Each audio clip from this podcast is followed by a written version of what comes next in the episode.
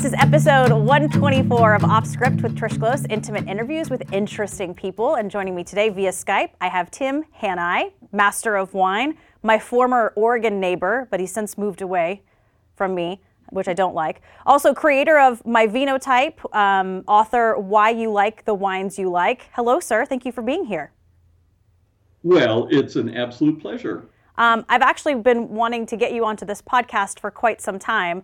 But I'm glad I finally snagged you because your story is very interesting from what I know, and especially your biz, the phenotype, very fascinating. I took a class from you several months ago. It wasn't last year because none of us were hanging out last year. So it was probably about 2 years ago where you were just talking about all things taste and taste buds and what you like and what you don't like and why. So we're going to talk about all of those things. First, though, First, though, where are you from originally, Tim? So I was born in Euclid, Ohio, which is very close to the Ohio wine country, which is along the shore of Lake Erie for the most part, you know, extending all the way up to Buffalo and so forth. And then when we were kids, I was about 5 years old, we moved to Miami, Florida. And we went to the jungle, and that was 1957. Mm-hmm. And so what little growing up I've done in life, I did in Florida, and then lived there until my 20s, and then went gallivanting off around the world. So was that a bit of a culture shock, Ohio to Florida? Oh, it was fantastic, yeah. You know, for a five-year-old and with twin brothers that were a year older, you know, it was, you know, from snow and ice cold water and that kind of stuff. And all of a sudden we were almost quite literally in the jungle. So we were on the edge of the Everglades and snakes and animals and fishing and all sorts of cool stuff. And bugs. What was it like growing up with twin brothers? Fascinating because of the dynamics of twins. They're fraternal twins, and so very different in their, you know, personalities and even looks and whatever.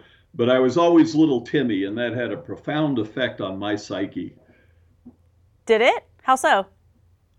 Well, it's part of actually what I study, going back to my phenotype and whatever. I mean, the dynamics of siblings and peers and whatever shape and very much affect perception. You know, who we are inside of family and kind of the hierarchy of life.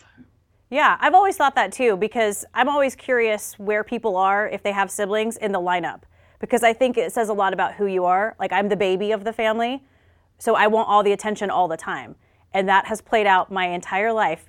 Right, you're the baby too, exactly. So we like to be in front of people. We like to kind of show our talents in front of people. I love to be on a stage. So I think that says a lot about who you are. I've always thought that. And if you're like the oldest, you're sort of the go-getter, overachiever person. And that's what you've been studying? Well, studied? Yes. I mean, in my book, you know, Why You Like the Wines You Like, and my current research and phenotypes, the whole thing is, and we also tend to think in generalizations. Mm-hmm. So there are people who are the youngest and have a certain behaviors and so on, but neurologically and psychologically that can turn in a second. And so they take on traits and behaviors that are very different from somebody, for example, that was the baby in the family. And we call these conflicted phenotypes, okay. And it's not a bad thing or whatever. So the word phenotype came from phenotype. And so what the research I do is we look at genetics and physiology of perception, The neurology, which is absolutely fascinating, and what information is sent where to be processed in the brain, and then once it's processed, how it's then transmitted for our actions and behaviors and that kind of stuff. And then the third component of a phenotype is your psychology. So over time, and to bring this back to wine a little bit,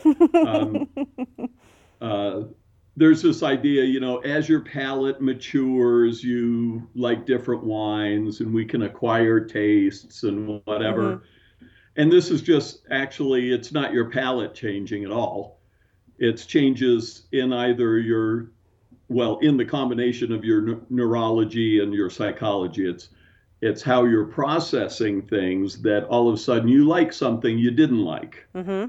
Or you dispose of a taste by not liking things that intuitively you do or did like. So it's just a fascinating world. So some people grow up as the baby and maybe are thrust into a different capacity of taking care of the family or stepping in and, you know, to be the moderator of the family, and all of a sudden they assume a different role. Interesting. Okay. Okay, that's fascinating. You're also a professionally trained chef.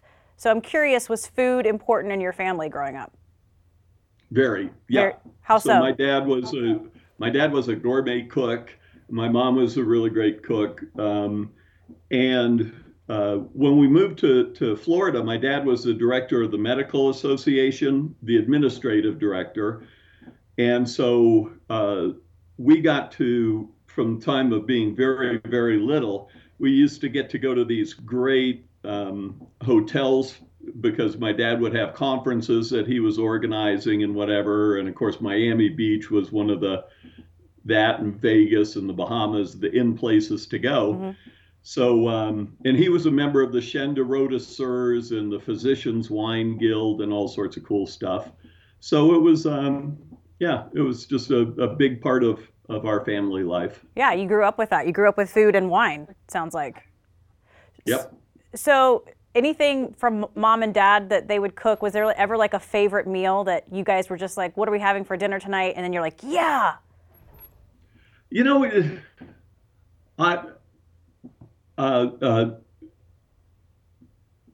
where I fit in the sensory world is not a friendly place.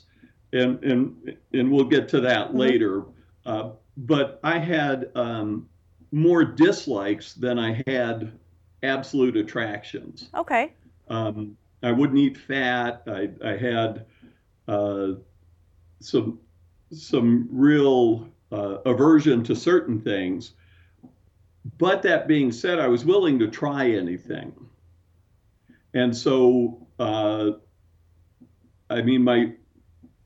I didn't have necessarily, I've got to have this or I want to have this. I was constantly exploring and trying new things inside of having some fairly narrow boundaries of what I liked and didn't like. I don't know if that makes sense. It does, absolutely. There's so many questions. So you said you left Florida around your 20s. What were you looking to do? Was it school? Was it exploring? No, I was working as a chef. I dropped out of college at the University of South Florida in Tampa and went to work for Bern's Steak House. Do you know about Bern's? I don't. Tell me about Bern's. Largest wine list in the world, period. And a really great...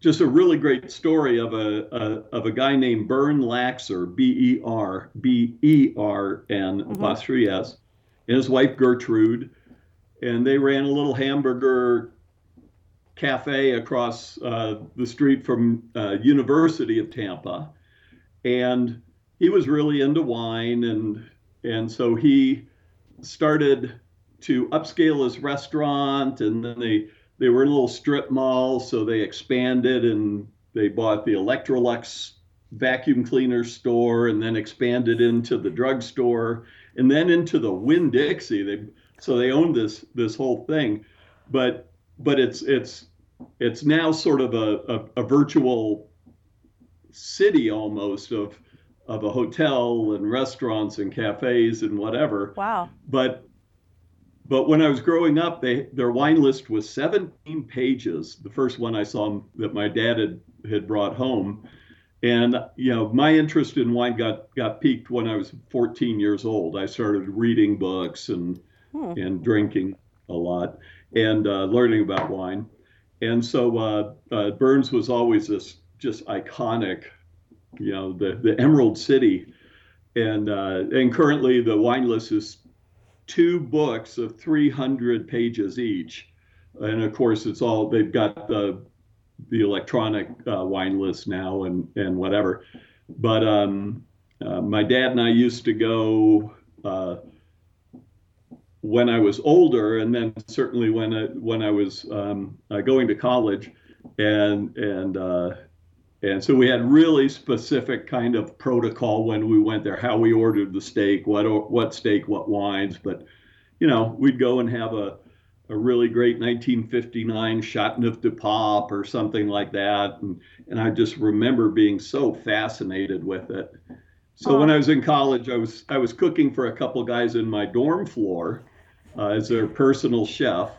And then said the heck with this. This is what I wanted to do. So dropped out of college before it was hip to become a chef and started serving my apprenticeships. And so from time I was, about 18 till I was 27, I was working as a professional chef. Wow. All at Bern's Steak House or different places? Oh, different places. I'm ADHD and dyslexic and all this kind of stuff, so you can't keep my interest. Look, a rabbit. A squirrel. So I worked at Bern's and did that, and then I landed a job back in Miami as an apprentice pastry chef. Mm-hmm. And so, you know, by the great classics, great chefs are always grounded in pastries. And I had the opportunity to work for a really great Italian pastry chef, one of the last of a dying breed. And then worked at different restaurants and bounced around for 10 years. So I get wine has been important. It sounds like since you were about 14, it was a big deal for Dad. That was something that you guys shared together. What set you on the path, though? You know, it was kind of set pretty early because mm-hmm. wine got me into the culinary arts mm-hmm. in gastronomy and reading books like Larousse Gastronomique, which I've got around. I always have it nearby. And the other thing my dad shared with me is genetics for alcoholism. And so one of the things that really got me started early was it seemed that as long as it was wine related, I got to drink. And so jumping to the end of the story, I'm a recovering alcoholic for 27 years, and which is a whole different facet of things that really complicates what? Oh, yeah. When I found out that about you, that's exactly what I said. Dad, alcoholic? Okay. Dad, granddad. Yeah.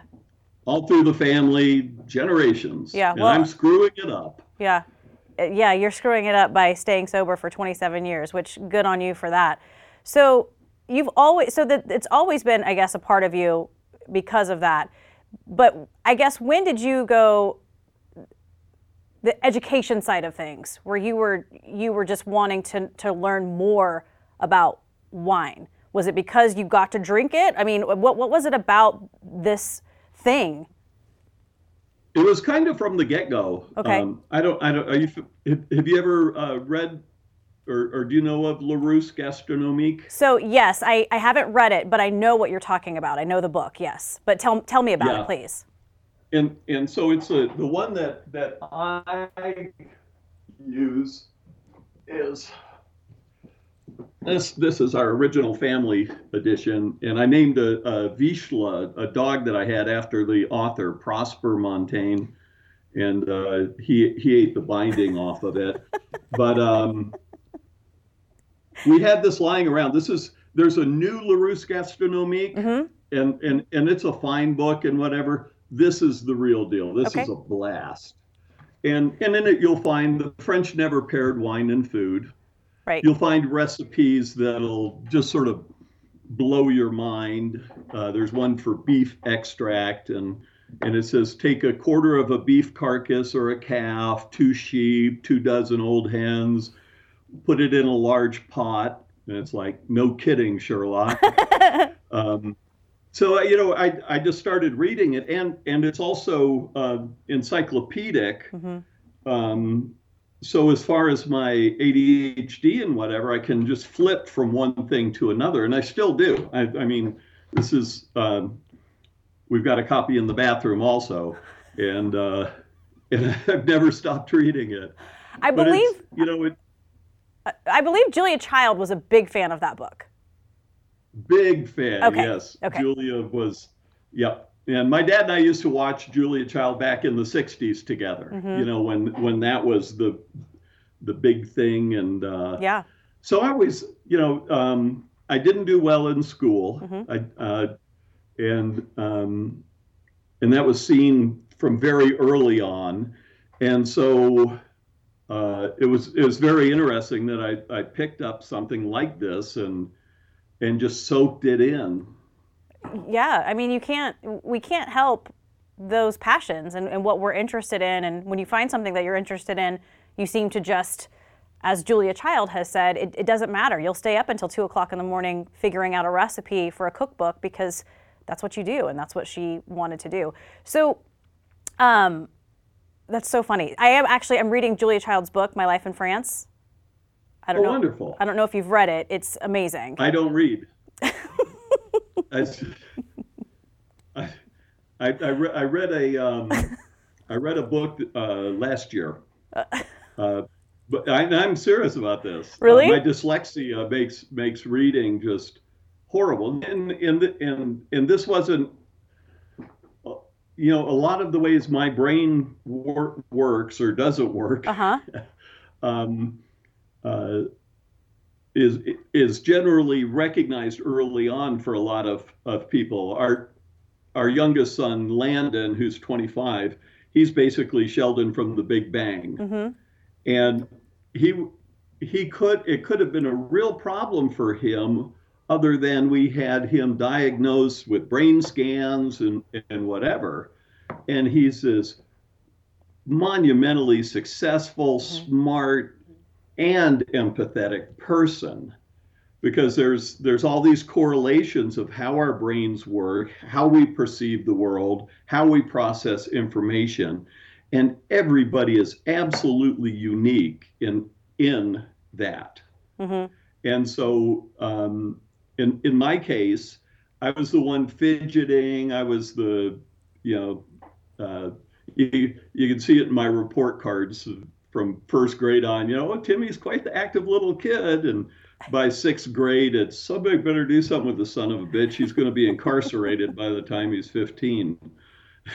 Oh, Tim, that's the best. Yeah. So one of my very best friends in college is dyslexic, and watching her study was incredible. And because she was so dedicated to it, and she would get frustrated from time to time, but her dedication to learning and study, that was not going to slow her down. So I've always, I've seen people who had learning disabilities, always been very empathetic for those folks, because it's hard. And for a lot of them, they don't give up, and they just keep pushing forward and do great things.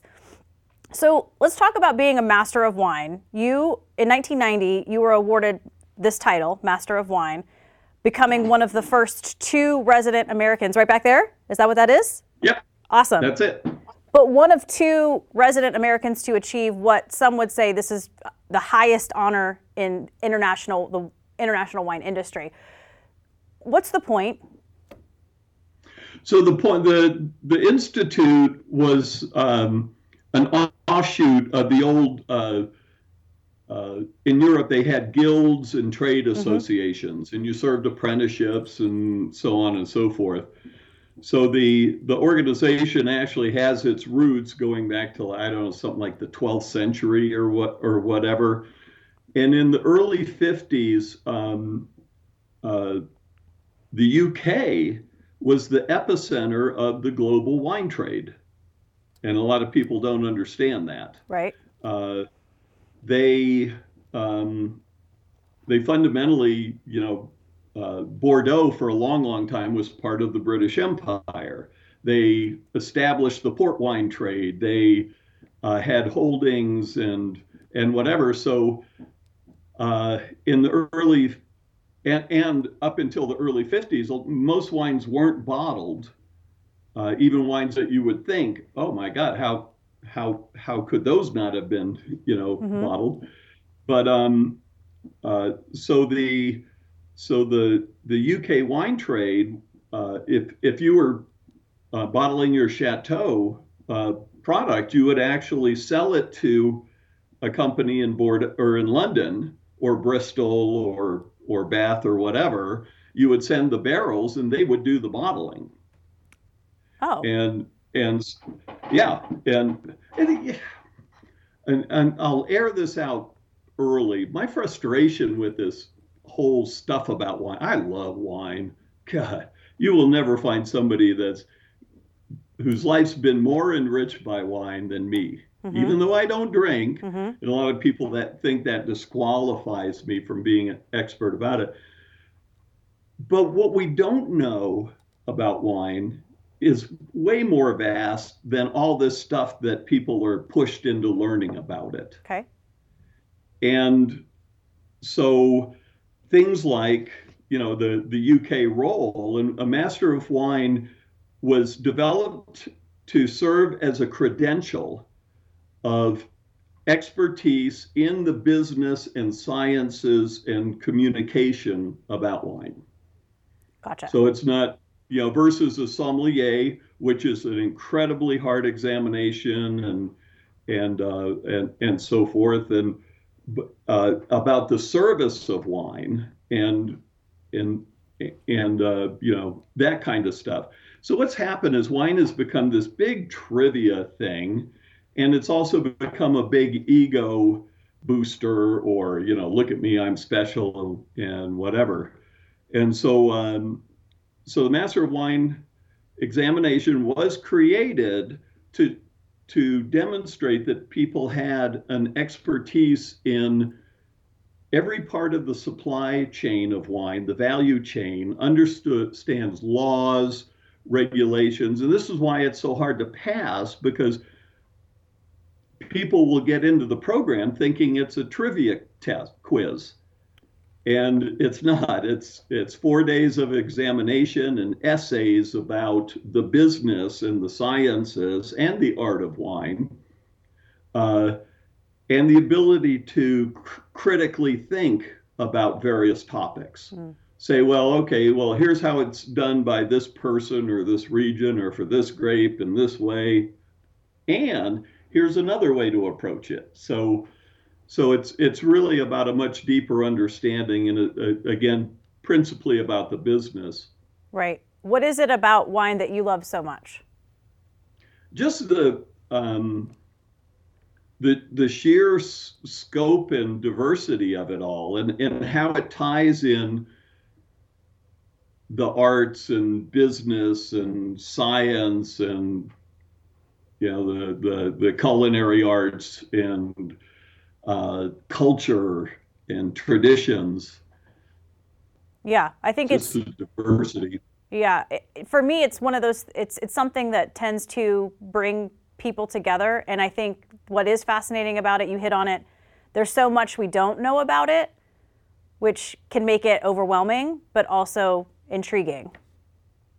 Well, it's made out to be something really difficult. Uh-huh. There are some huge misunderstandings about perception. And so, in a way, it also pushes people really far apart. It disenfranchises people. It's it's culminated in judging people by the wines they drink, according to certain gatekeepers who feel some sort of superiority over others because they like certain wines or because they're knowledgeable. And I actually, this is one of my pet peeves, wine is not hospitable. There is no hospitality in wine anymore. We think there is. We have this delusion, but with wine, we've lost any concept of the individual that we're serving as an industry. And so we proselytize, we make fun of people, we disenfranchise them, we call them stupid because of wines they drink. And it's really we who are ignorant. It's a lot of the curriculum in wine study courses and whatever. It's just actually erroneous. Mm. And so we like to have these friendly taglines, like it brings people together. Well, unless you like white Zinfandel or Moscato, then you're not included. Or if you don't know this, or if you like that. And nobody's free from this attack. It's pervasive, and it's divisive, and it's time it stops. Okay. I feel like I just got schooled a little bit. Well, here's the interesting thing. I'm working on something now called the Perception Project. Okay. And it starts with a very valid basis. You can research this. This is not stuff I'm making up. But everything a human being perceives is an illusion, a distorted illusion of reality.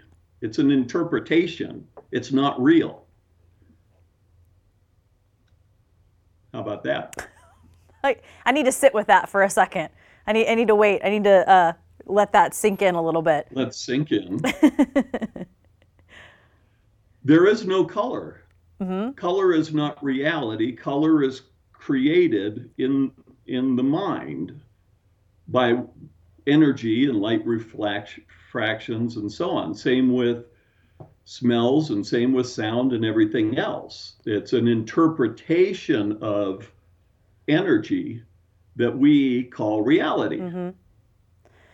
And because it has to be received, processed, interpreted, and so forth, every individual perceives things differently, mm-hmm. but we act as if you should smell this or taste this or like this or don't like this. And instead of really understanding the incredible wonder of our sensory individuality or perceptive individuality, we actually punish people for not agreeing. So yeah. Okay. Yeah.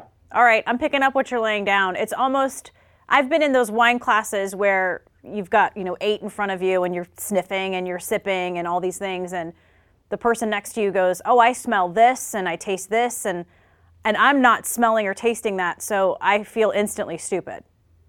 Yeah. What's wrong with me? Yeah. And this is the ultimate arrogance of wine is not really, it's rarely by intention, but it's by righteousness of presuming what I perceive right. is correct, the way I rate the wine. And so there's all these arguments mm-hmm. and all this divisiveness. Oh, this wine goes with this food. And then we make stuff up to support it. And wine, this isn't only wine. This is so many things in life. Mm-hmm. It's how you take your coffee. How do you take your coffee, Trish? I take my coffee with half and half, and that is it. That's it. Okay. And how much do you like salt? I'm a more savory person than sweet. Okay. But do you typically add a little bit more salt to your food or did you used to? I used to, yes. Yes. Yeah. Okay, great. Do you have to cut tags out of your clothes because they irritate you? Yes, sir. Or buy tagless? Yeah. Uh-huh. and you're a real pain in the ass when you go shopping for pillowcases and bedding because you got to touch everything. Yeah. And, yep. Yeah. Yep. That. So all that's indicative of the sensory world you live in. Mm-hmm. And there's very, very probably a correlation to your birth order. Mm-hmm. But there's also impacts in how your genetics were interpreted and how they changed your mother while she was carrying you as a fetus. If you were male and had all the traits that you have, be high probability that your genetics as a fetus had given your mother severe morning sickness and so forth. These are all correlated.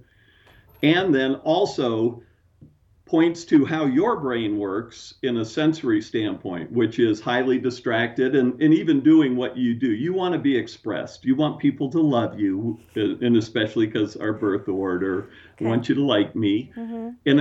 And by the way, I'm relatively in the same world you are. Okay. And so we like to be expressed. So people who live in this more hypersensitive world of sensations actually have very consistent but predictable behaviors and self-awareness and all sorts of stuff. Fascinating, Tim. So, Smarty Pants, you say you don't read. How does this happen? Where do you get all of this? Audiobooks? So, Eel à la bonne femme is you put an eel of average weight, either cut in pieces or left whole. And I just, the internet was made for my brain. Really? How so? Because we'll have a conversation and something will resonate with me and I can go look it up. Mm-hmm. And I can look up 5 different perspectives on it. Okay. And then I've surrounded myself with mentors and colleagues, literally over 100 that I can call and say, what's going on here? Hmm. And that's what I've been doing for now 31 years in terms of not trying to be the end all of the wine expert. You know, I used to be the guru of wine and food pairing, and now I firmly and authoritatively assert it's all made up. It's all BS. Right. And you've actually been dubbed the wine anti-snob. Yes. Right. After being called by Jancis Robinson the wine and food pairing guru, because I went through the steps. I read the materials. I studied. I tried to learn the sciences and all of these things. But a funny thing happened to me when I was going to the Master of Wine examination in London. In 1989, I was one of the most epic fails in the history of the Institute of Master of Wine examination. Seriously. And I used to be introduced as such by the chairman who passed away a number of years ago, but became just an absolute best friend, David Stevens. And so there was no study course. There was nothing, very little to prepare you for the exam except going over and taking it. And so I experienced the examination. I got that. I only passed high school because of the odds in multiple choice and true and false questions. I couldn't put together an argument. I don't read. How the heck am I going to write? Mm-hmm. So I signed up for a writing course to help me improve my arguments, my skills in forming a concise, clear, and authoritative essay. And I went to the wrong course for 3 days. Oh, no. True, My wife used to think I always lied about these stories, but now over the decades, she's met the people involved in whatever and whatever. So I was working for Behringer at the time. I was had their blessing. And so I came back from the Master of Wine exam, researched some writing seminars to take, and picked one out and signed up for another one. And I was booked for 3 days at the Stanford Court because we were owned by Nestle. Behringer was owned by Nestle, and Nestle owned Stouffer Hotels, which owned Stanford Court. So I've got a suite at the Stanford Court. I go down and I'm all ready on Monday morning to go do my thing. And there's something for electrical engineers. And it's like, excuse me, where's this course? They said, well, you idiot, it was last week in San Jose. And I said, oh, okay, well, I paid for it. Can I go to this course? They said, sure. So I sat for 3 days with 80 electrical engineers who were being taught that the more expert you become in subjects, the further and further you become removed from understanding the needs of the market and of consumers and of people who operate outside of your area of expertise. Yeah. And that just hit me like a 2x4. That was like, oh my God, that's the wine industry. You know, you study, it's this language. No, you're an idiot. This goes with that. Oh, do you like that wine? No, this sucks. Oh, are you kidding? It's really expensive. Oh, no, it sucks me into the glass. Yeah. And we start lying and making pretenses. Now, it's fun. Yeah. But it's this massive pretense. And so I was taught critical thinking and disruptive innovation.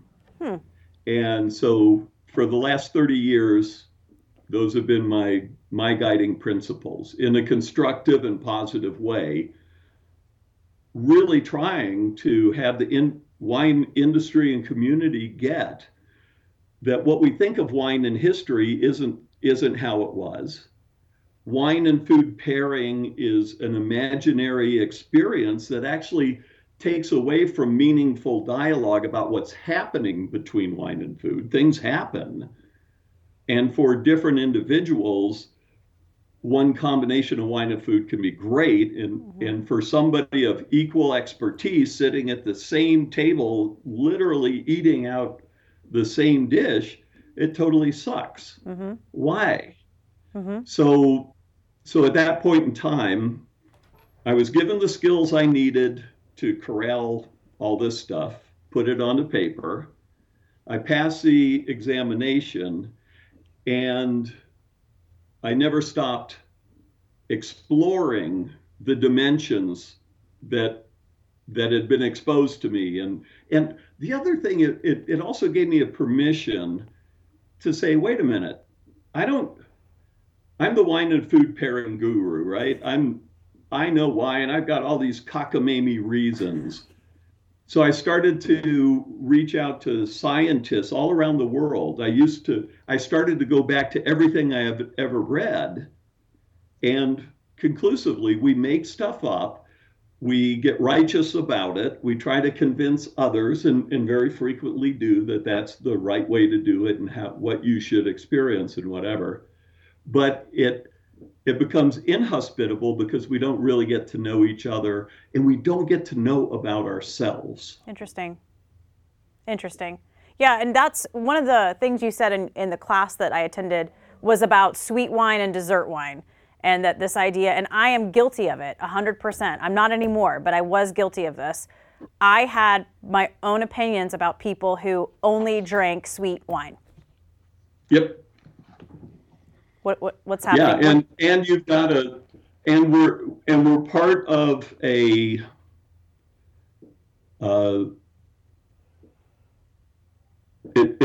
are called collective delusions. So the collective is the wine experts, all right, and So if you ask wine experts, let's say, about famous sweet wines like Chateau Yquem, mm-hmm. right? That's a dessert wine. Not in here, it's not. Okay. You will not in there's one mention in this entire book of Yquem with dessert, but there's plenty of mentions of it with fish and with beef and oysters, because the protocol of the table, you would match the wine to the guest. And as my old friend Harvey God,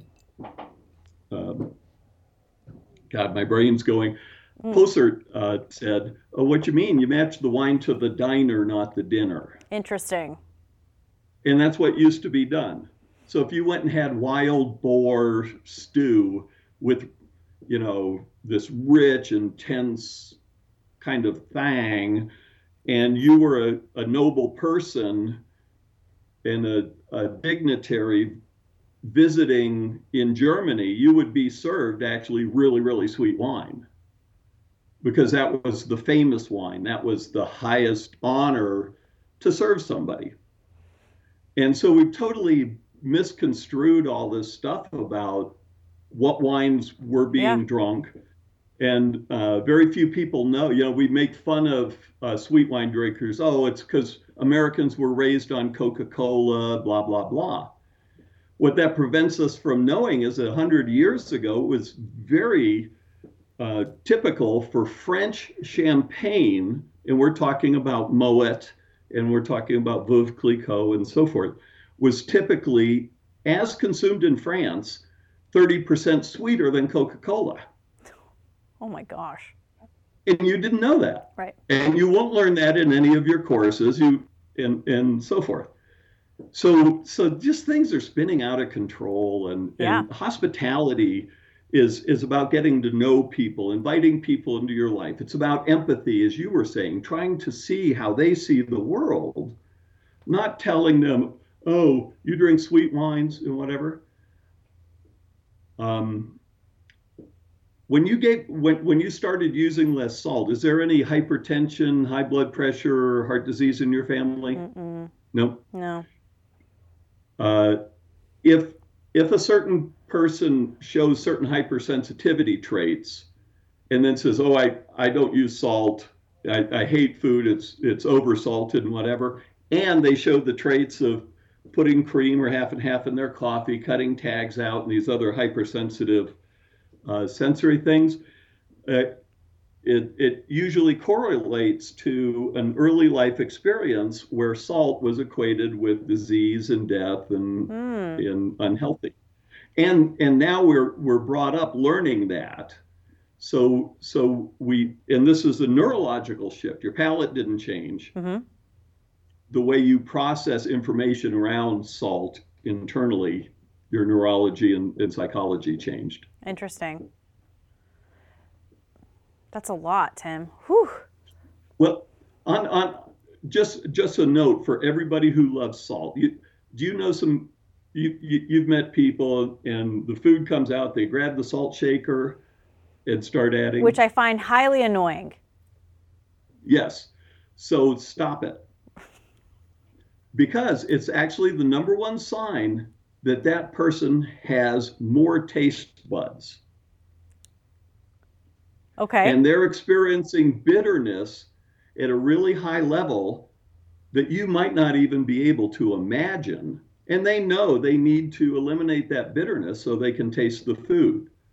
So salt suppresses bitterness. Mm-hmm. There's an old adage, take the bitter pill with a grain of salt. And you can find the science on the bitter suppressive qualities of salt.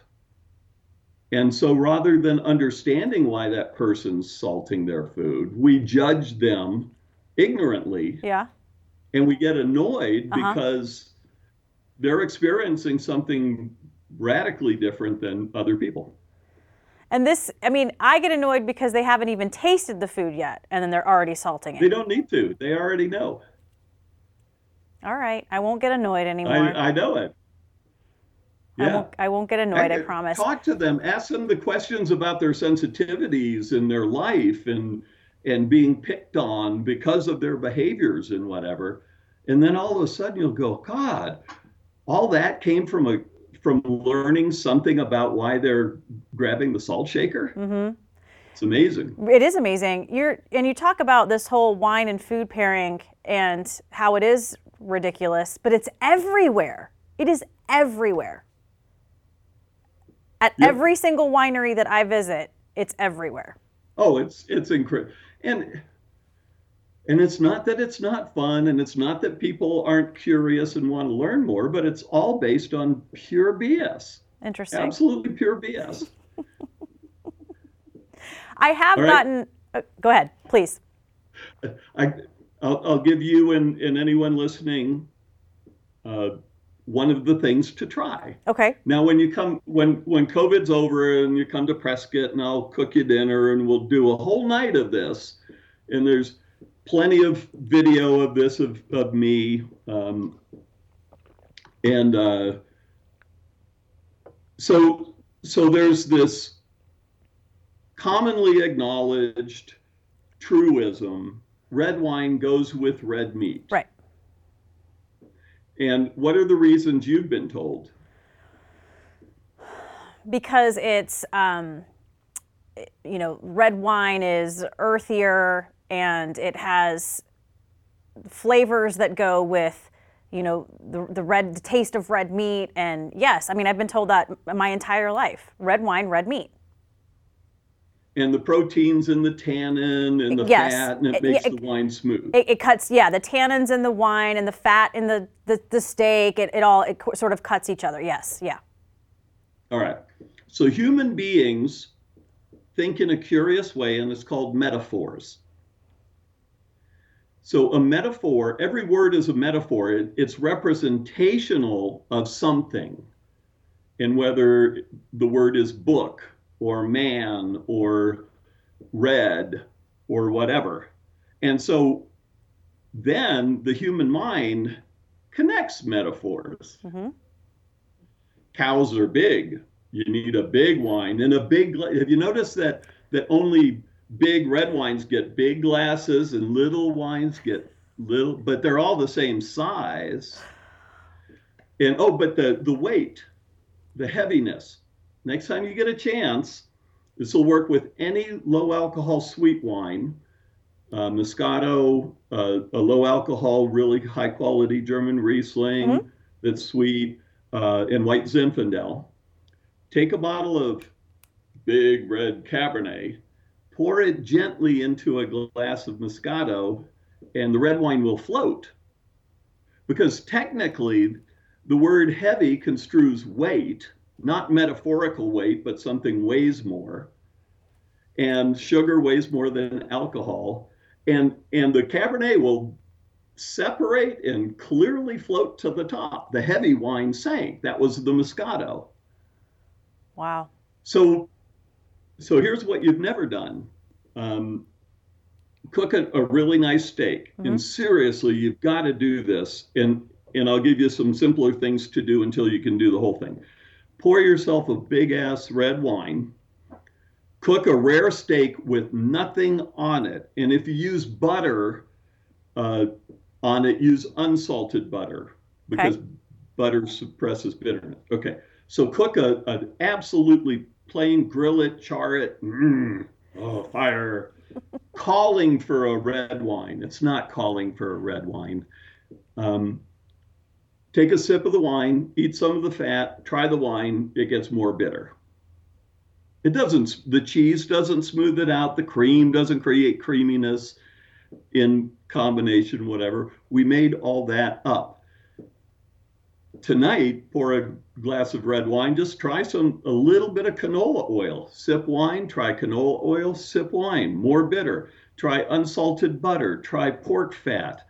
Try anything but olive oil because of different chemical constituents in olive oil, and pH and acidity won't do it. But any pure form of fat, it's a complete lie that the fat coats your palate and smooths the wine out. It doesn't happen. Now try the protein. And you've heard the word umami. Mm-hmm. Do you know who introduced that word into common usage in Western culture? No. You did. I'm the Swami of Umami, and I've been talking about it since 1989. I've got an official Swami of Umami t-shirt. And you wouldn't believe the pushback and the anger that was directed towards me from saying, hey, you guys, I'm working with these scientists, and there's this other dimension of taste, primary taste, called umami. And most of the people who talk about it or even teach about it really still don't even know what's done. In the appendices of my book, you'll see a paper written by the scientist for my book, who he and his wife discovered the human receptor responsible for umami. And these are the kind of mentors that I work with and so forth. So what happens is we use these metaphors. Oh, this dish would kill the wine. This, the salt's horrible. You shouldn't do just because it's good for you doesn't mean you should do it. Something's wrong with you, et cetera, et cetera.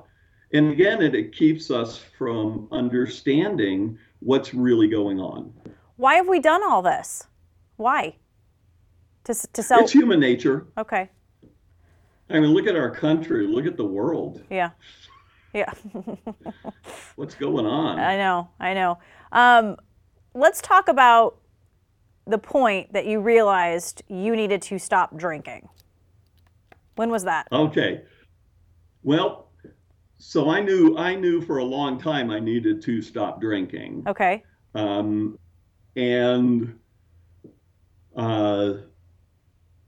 In 1990, I passed the Master of Wine examination and gotten divorced. Mm-hmm. And I was a very effective, high-operating alcoholic. I was going to ask. I was doing a great job. The more I drank, the more I knew about wine, and sometimes. And then... I was playing in a rock Motown band. I'm a guitar player. And I moved back to Napa. I had been down at Meridian Vineyards down in Paso Robles for about a year. And I got our band a gig to play for the manager of the Doobie Brothers at B.R. Cohn Winery. And we're the band. And we had this really hot singer and a female vocalist. And all of a sudden, I'm single. Oh. And at practice one time, it got canceled. So I said, well, let's go have dinner at Trevina. And it turns out we're both roller skaters. And she was getting out of a relationship and all this. So I said, okay. So I courted her. She married me. And I also did it because, guitar players are a dime a dozen, and she's a professionally trained and really smart and really way above my head, beautiful human being. And so we got married, and we were just a train wreck waiting to happen. Uh-oh. And we were actually just about at the end of a very short, second marriage for both of us. And... something she did that was just immensely courageous in my mind. And I said, you know what? I'm never going to do any better. Maybe it's not them. Maybe it's me. And so I checked into Crutcher's Serenity Center, where members of the Grateful Dead would go. And it was up on Howell Mountain. And I went into a 28-day recovery program and made the decision that, I would do whatever it takes to stay with this woman. She's in the next room over here after 27 years. Mm. And that I would need to make some changes. Yeah. Did she call you on your stuff? Yes. Okay. Yeah. So you said you were highly functional, and you hear that phrase rock bottom. Did that happen for you? Yeah, it does. And it gets into a whole different conversation. And also, I have to be very, very responsible with my sobriety because I'm completely transparent. I get calls literally from all around the world of people who are in the industry and have read, you know, that I'm a recovering alcoholic, and they're thinking they would like, you know, to learn more or whatever. And I can share my story. I get a lot of calls from spouses and colleagues or concerned parents, you know, literally even this week. And it helps keep me sober because the bottom for a lot of people can be like your 23rd DUI when you finally kill somebody. Or bottom could be just, my life's unworkable. I really need to change and making that commitment. So bottom is, you know, there's no absolute definition of it. And some people just go into recovery, know that, and you just see it going down. And I just lost a very, very dear friend. And the combination of trying to recover and the pandemic was a disaster for that person. Yeah. You hear too, listening to other recovering addict stories, whether it's alcohol or drugs or whatever, that celebrations are different. That they used to celebrate with a line of Coke or a bottle of tequila or whatever, that the celebrations have to become different. Celebrations mean, you know, just going home and being with your family, because the way they used to celebrate is not their life anymore. And so the whole lifestyle has to change. Well, yes. And again, it gets back to this cool stuff that I get to research. Yeah.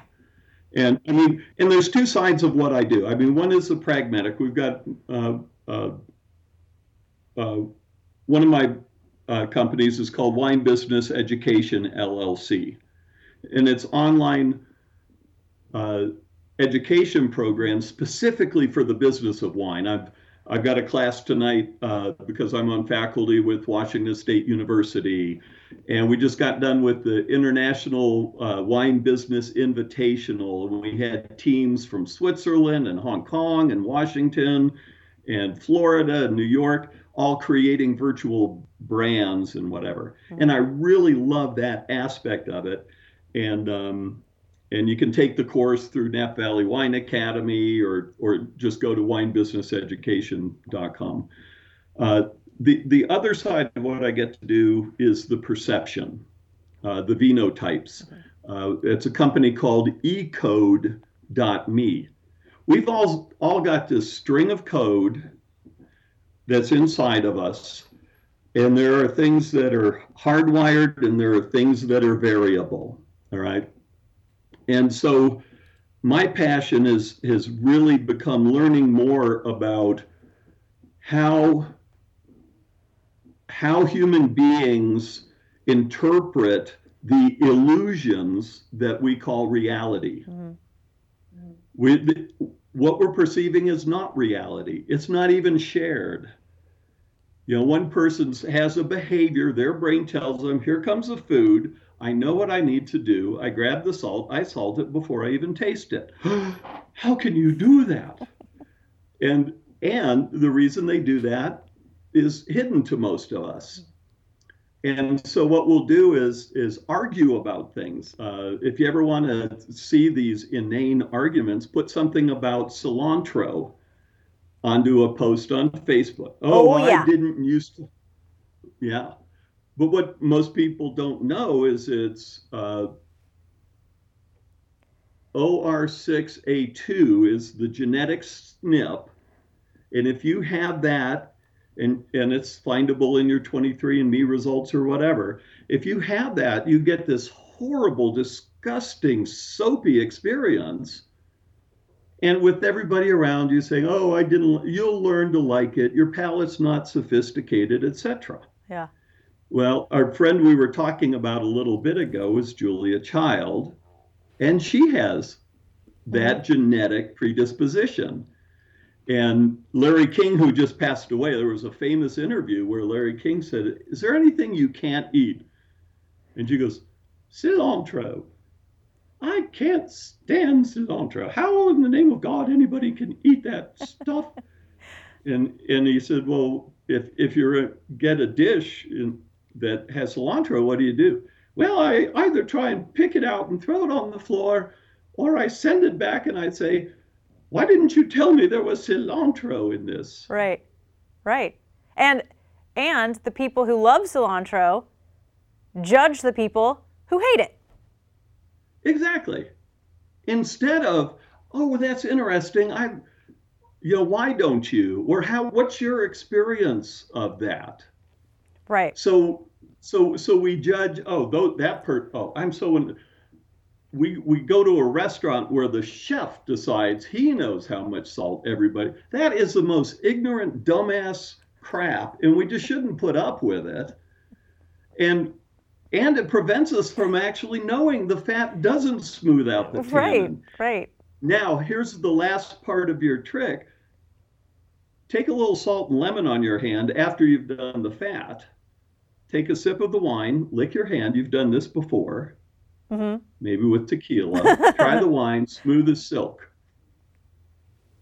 And if you look at Bordelaise sauce, if you look at Béarnaise sauce, if you look at bistecca alla Fiorentina, the beefsteak of Tuscany, you'll find the salt and the acidity usually in fairly high levels because it makes the wine taste smooth. And it's the salt and the acidity, not all this other crap. Right. And then it also depends largely on your sensitivity to acidity and bitterness and astringency and how your brains become wired. So there you go. I promise I will never judge another person who doesn't like cilantro. I promise. And when you see a sweet wine drinker, as I said in the course, but it always bears repeating, if somebody says, "Well, I don't like wine." Well, you might be talking to my mother-in-law, she's a PhD in economics. She's a millionaire. She was a fast-pitch softball pro and a semi-tour golfer. And she's the reason Moscato became so popular because she's a white Zin drinker. I had no clue. My wife was embarrassed to introduce me, and I just absolutely love this woman, Joanne. She is awesome. And I found when I was trying to find what other wine she liked, Moscato made her go wow. Okay. So in 2007, I actually did the market research, the product development, and the repositioning of Moscato for Sutter Home. And in 7 years, it became number 3 selling white grape variety in the United States. Exactly. But nobody even thought of that market because Exactly. Yeah. We got to stop. Yeah. We got to stop. Yeah. Okay. I promise I will. All right. What else? I do want to ask one quick question about when you sort of came out that I'm a recovering alcoholic. Did you get hate from the wine industry? Ooh, lots of it. Really? Well, the funny thing was my wife hates it when I tell the story, but I came home and I said, I'm going away for 28 days. I'm going into recovery. And she's from a family of alcoholism and stuff. Okay.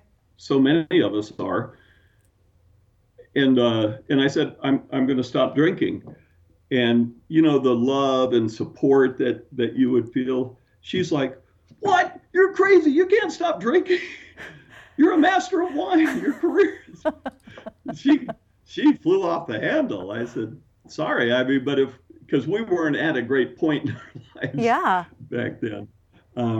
And so for almost 8 years, only a handful of people, the entire executive team at Behringer and the people who served in the Hudson House that were, just had bottle waiting to refill. All of a sudden, what happened to Tim? But for the most part, I continued to act like a jerk and an idiot, so nobody really knew I stopped drinking. But I guess it is one of those things, and I'm so happy that you wanted to talk about it and it's out in the open. because it is, for a lot of people, it is something that they just don't feel comfortable bringing up. And it's, and we, the rest of us around you are worried if we drink around you or if we talk about it around you, because that could be it. And then you could fly off the handle. And so it's something that we have to talk about it, like mental health, like other, you know, stories yes. about, you know what I mean? So it's just, it's a disease. It's not necessarily something that, yeah, you know what I'm talking about. Well, yeah. And because, again, going back to the judging, oh, he didn't have willpower, or he couldn't handle it, yeah. or this or that. Yeah. And I literally, I mean, the research I do now is cutting edge stuff. I mean, it's stuff that would literally make your jaw drop to the floor, that maybe we can do some other time on this whole perception thing. And so especially people who maybe, you know, think a little bit or a lot that they have a problem, they're actually confronted by somebody else getting help and whatever. And this is the dynamics of alcoholism and codependency and dependency and the cycle of don't ask, don't tell. And I'd never had a functional relationship in my entire life until I took responsibility for who I was being. And so in May, it'll be 28 years with my absolutely beautiful, incredible, adorable wife, Kate. Fantastic. Congratulations on that. That's amazing. Thanks. Yeah. And when you judge competitions, wine competitions, I mean, do you ever get hate from that? Oh, I get it from, I mean, you literally would, I wish I had video to show what would happen when I talked about umami back in 1990. Okay. I had somebody in the Institute of Masters of Wine who had kind of dedicated themselves to refuting and disproving what's now part of our lexicon. There are restaurants and hamburgers called umami burgers and whatever. But there was, and this is the resistance to change. Yeah. And then when you fuel that with alcohol, it becomes just a monumental, you know, wall. Okay. Well, thanks for breaking it down for all of us and making me think about things that I've never thought about before. Okay. And for everybody out there, yeah. try the fat and the steak and the this and that. I'm gonna. Try the salt and lemon. That's just a wow. Mm-hmm. And then when you know sweet wine drinkers in your life, mm-hmm.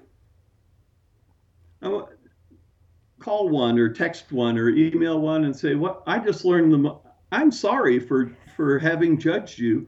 I found out that loving sweet wines more than anything is a sign of having vastly more taste buds mm-hmm. and higher perceptive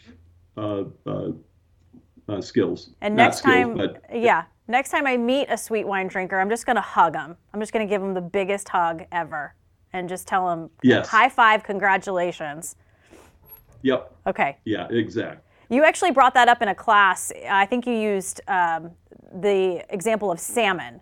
So you cook salmon with no salt, no flavoring, and drink like a Pinot Noir, and then you add lemon right. and salt to the salmon, and then do the Pinot, and then it's a completely different experience.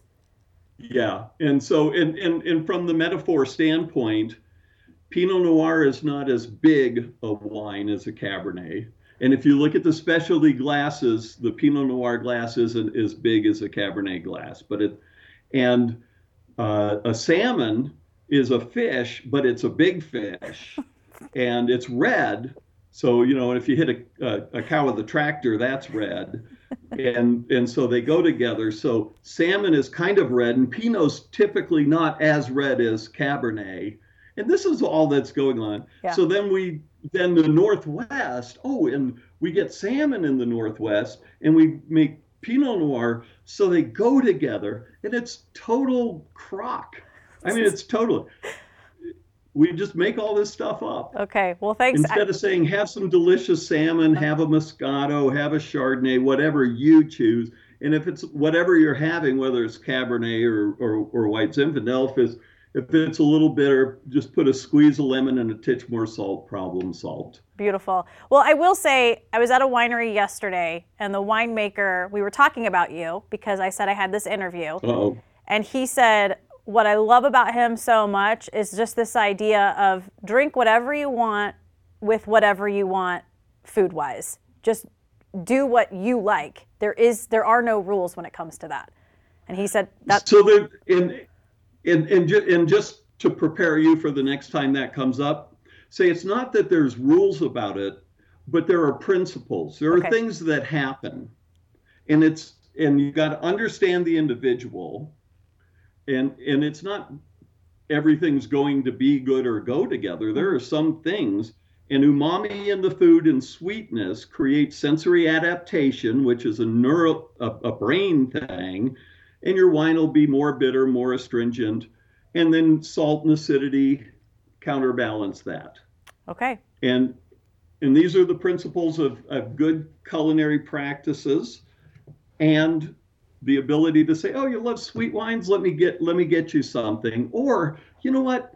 I don't have any sweet wine, but I got this great Pinot Gris, and I've got a bottle of cassis or raspberry syrup. Let me do what they do in France. It's called a kir, K-I-R. And the French could add a cube of sugar. They could put water in their wine. They could make cocktails. They drank vermouth. They had Campari, Dubonnet. Wine was rarely consumed in France in a pure fashion. There was no wine and food pairing, and if the wine sucked, you could make it unsuck. Perfect. Unsuck it. Unsuck your wine. And you're still loving to cook, right? Oh, I've got lamb ribs in the oven. And I was going to ask. I've gone on a keto diet. I've lost about 50 pounds, and I'm more fit and in better shape than I've ever been in my life. And I'm 68. I'm going to be 69 next month. And I love to cook. I love to share, and I just feel this profound connection to people now that I never used to have. Amazing. And for that, that's what I'm really grateful about. That's incredible. We actually do keto, and my husband has way better luck with it than I do. But he lost maybe 20 pounds. In fact, his blood work came back the best it's ever been in his entire life. His cholesterol, the bad cholesterol, went down. Blood pressure went down. So he's having really good luck with that. So that's a whole nother podcast interview, though. Yeah. And again, that's on a personal level, because more and more evidence that genetics dictate that if your lineage goes back here, they were agrarian and your grains are fine and whatever. For me, it's a kiss of death. And probably because my family in Lapland was eating seal blubber. Oh, so lamb ribs are on the menu tonight for dinner. I was going to ask, what's for dinner? Yeah. Delicious. Yeah, and if any doctor sees what I eat, they would just be horrified. But I've lost 55 pounds. My triglycerides went from 325 to under 200. Same with my cholesterol. Amazing. And I've got energy, roller skate and play music, and I love it. Kayak and fish. Well, Keep it up for sure. All right, Tim Hanni, let's get to the final three. Best advice you've ever been given. Best advice I was ever given was to really understand at a very deep level that what we perceive is all an illusion. It's individual. It's a distortion of reality. And there is no such thing as objectivity in life in any way, shape, or form. Everything is subject to certain agreements and certain conditions and whatever. Okay. What about some advice that you've been given to you that's always stuck with you? Oh, don't take yourself so seriously. That's a good one. Yeah. What's your happy place? My happy place has got to be in stinky sneakers, in muddy tidal waters, fishing, in the backwaters of Florida. Aw, I love it. And you did that as a kid? And as an adult. As an adult. Okay, awesome. Final meal, final drink. What would that look like? Well, you know, that's really great because I don't know. I just hope whatever it is, that final meal, final drink, is with people that I love. And beyond that, I don't give a rat's ass. And I've had it all. I mean, I've been in the rare wine business and all around the world, you know, all this stuff. But it's you know, some fried chicken and a Zevia root beer. Have you tried Zevia sodas yet? No, but I do love root beer. For keto, it's a root beer ginger ale, Zevia, and it's with stevia. Yeah, write that down. It's awesome. Okay. Yeah, I'm a big root beer fan. Fried chicken. Sarah Scott's fried chicken. Sarah was the senior executive chef at Mondavi for 14 years. You'll find a chapter she wrote in my book also. And but she reintroduced me to how simple culinary things can be. You know, do you make fried chicken? I don't make it, but I'm from South Carolina, and so I was brought up on fried chicken. All right. Mm-hmm. So there's all the buttermilk and the egg or no egg and the this or this or that. Uh-huh. Sarah Scott's fried chicken, senior executive chef at Mondavi, just a culinary whiz, absolutely wonderful human being. Rinse your chicken, leave it wet, season it, roll it in flour and fry it. Mm. It is the best frickin' fried chicken you'll ever have in your life. Yep. We were buttermilk and Texas Pete. Right. Try this other thing and you'll go, why did I overcomplicate this so much? It's such a simple thing. It is. It's the simple things, I think, that matter the most. Yeah. Tim, you've been so fun. Thank you. Absolutely a pleasure. Great to catch up with you. Really nice to catch up. My brain's a little fried after all of that, but it's okay. I'll send me any questions or follow up or whatever. It's called the Hanni headache. It'll be okay by tomorrow, maybe. I'm gonna write that down. And if people want to learn more about my Vino Type, where can they go? Go to myvinotype.com. Okay. And then buy my book on Amazon. Mm-hmm. Why You Like the Wines You Like. And if you want to learn more about a career or working or being in the wine business, go to winebusinesseducation.com or Napa Valley Wine Academy, and you can find my course. It's on sale there right now, actually. So beautiful. All right. And for those listening, if you would like to listen to this podcast, you can do so pretty much wherever you like to listen to podcasts. And you can also watch it at ktbl.com and on YouTube. Just search Offscript with Trish Glos. One more time, Tim Hanni. I'm going to go take care of my Hanni headache, but thank you. Thank you so much. Great to see you. And good to see you. Let's get together post-pandemic, okay? I would love to. Thank you, Tim.